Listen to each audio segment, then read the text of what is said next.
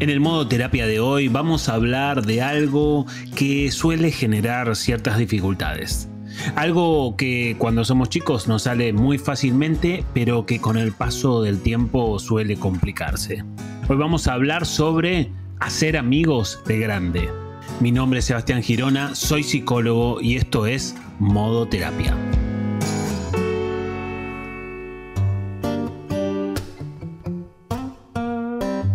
Como te contaba en la presentación de este capítulo, hoy vamos a hablar sobre algo que muchas veces suele generar ciertas dificultades, porque la amistad con el paso del tiempo parece irse complicando y desde ese punto de vista me parecía un tema interesante para plantear en modo terapia. Viste que cuando somos chicos todo el tema de la amistad es muchísimo más fácil. De hecho, cuando somos chicos chicos y vamos al jardín o vamos a la primaria, casi, casi como que todos son amigos. La mayoría son amigos. De hecho, en, los primeros grados y creo que a lo largo de toda la primaria, en los cumpleaños se invita a todos los chicos, ¿no? Entonces ahí tenés una primera pauta de que eso te va a resultar bastante fácil y bastante sencillo. Pocos pocos perduran a lo largo del tiempo, ¿no? Hay muchos que tienen amigos de la adolescencia, del secundario, pero pocos tienen amigos de la primaria. Por supuesto, por ahí estás escuchando esto y es tu caso y está buenísimo, pero a veces suele ser difícil sostener una amistad a lo largo del tiempo. Pero en definitiva, cuando somos mm, chicos, cuando somos adolescentes, estamos conociendo gente todo el tiempo. Compañeros de colegio, básicamente, o gente que se suma de otros grupos cuando estamos en la adolescencia. Básicamente tenemos mucho tiempo para dedicarle a esa tarea, aunque no nos demos cuenta que sea nuestra tarea fundamental, pero el hecho de conocer gente es moneda corriente. De hecho, hay una etapa dorada de los grupos de amigos y que suele ir de los 20 a los 30 aproximadamente. Por supuesto, puede haber de todo en esta historia, pero hay una etapa en donde el grupo tiene un peso muy importante para vos o para la persona que está en ese grupo, ¿no? Ese grupo de pares suele ser más importante que muchas otras cosas. Le dedicamos tiempo, le dedicamos salidas, le dedicamos horas para charlar y para compartir las cosas que nos van pasando y el grupo se vuelve lo más importante. Después, algunos dicen que a partir de los 25 años empieza como una caída. Algunos dicen que nosotros los hombres empezamos a tenerlo más claramente a partir de esa edad. Habrá de todo en ese sentido, pero en definitiva me parece que después las prioridades empiezan a cambiar. Y el grupo deja el puesto número uno para ubicarse en algún puesto que ya no está entre los principales quizás y pasan a ocupar esos lugares prioritarios otras, otras inquietudes que seguramente van apareciendo. O porque estás en pareja y pasaste a convivir, o porque tuviste un hijo, o porque te quisiste enfocar en el desarrollo profesional y el desarrollo laboral y pusiste, empezaste a poner mucha energía en eso. Por muchos motivos, el grupo empieza a dejar su reinado y a partir de ahí empieza otra etapa, empieza otra historia diferente en términos de amistad.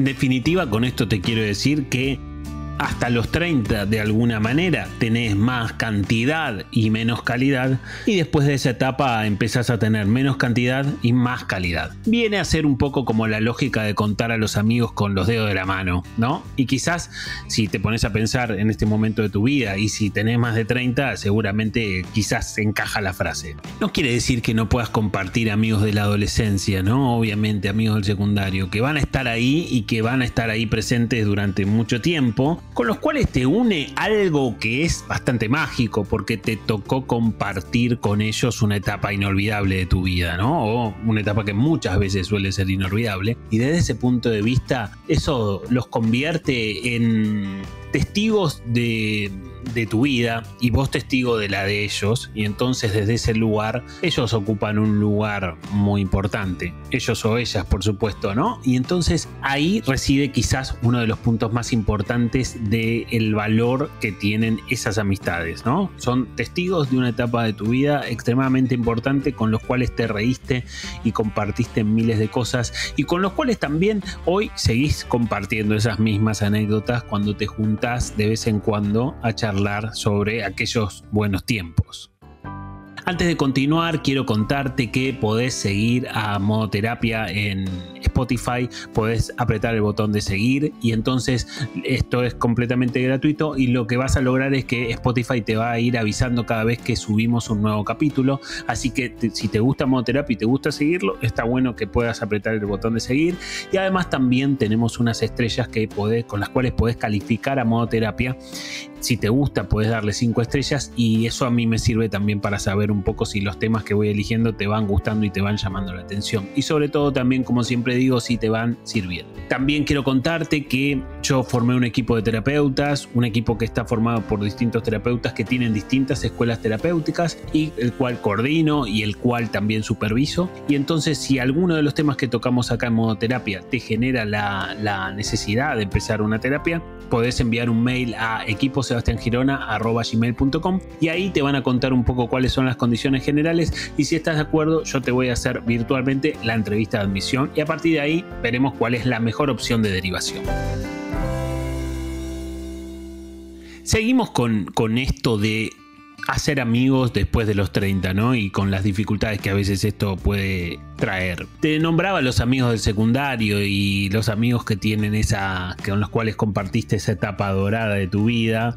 Y por supuesto que ese es un gran beneficio y un gran, un gran punto a favor en esos amigos. Pero estos amigos también tienen algunas cuestiones que, bueno, que generan algo que no está bueno, también tienen un lado B. Muchas veces estos amigos que conocimos en el secundario, que conocimos en nuestra adolescencia, tienen la lógica de tener más que presente. ¿No? Un pasado, como decíamos, mágico porque hicimos muchas cosas, pero hoy no tenemos tantas cosas en común. Y de alguna manera también vamos cambiando, ¿no? Y lo que me, me interesaba a los 15 o a los 20 es diferente a lo que me interesa a los 40 o a los 30 o a los 50, ¿no? Y entonces desde ese punto de vista es interesante pensar que a veces esos amigos está genial verlos y está genial compartir, pero de alguna manera a veces el riesgo de este, de que sea más pasado que presente, genera ciertas diferencias y ciertas distancias que se pueden ir acentuando con el paso del tiempo. Frente a eso aparece la lógica y la necesidad de conocer nuevos amigos,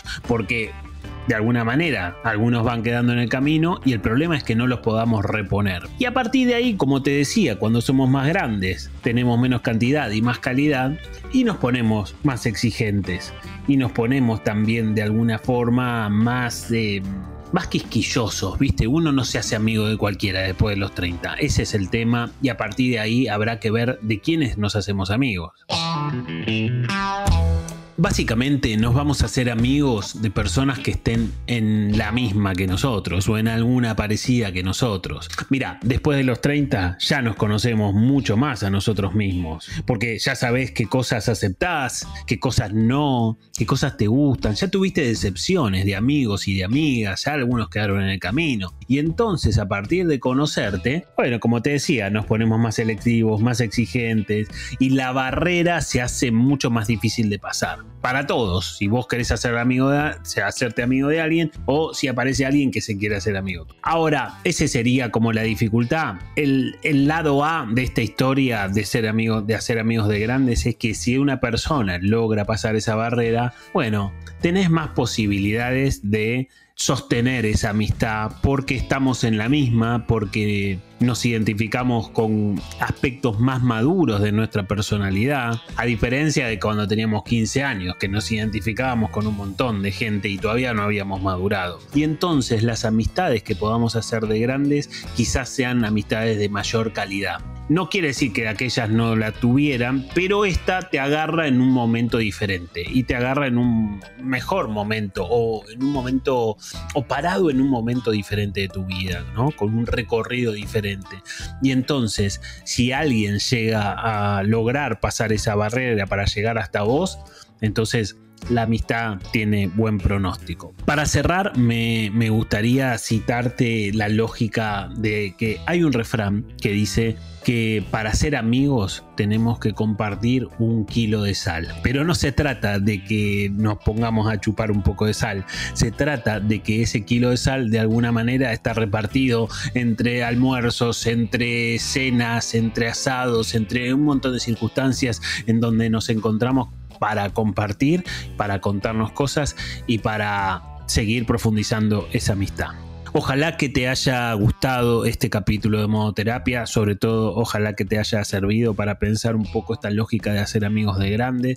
Si sentís que a alguien que conoces le puede servir, lo podés compartir, obviamente, y eh, bueno, por supuesto que si tenés alguna historia o algún tema que te esté preocupando y considerás que puede ser un buen capítulo de modoterapia, me puedes escribir a mi Instagram que es arroba Sebastián Girona y ahí podemos charlar y yo muchas veces traslado alguna inquietud a un capítulo de modoterapia.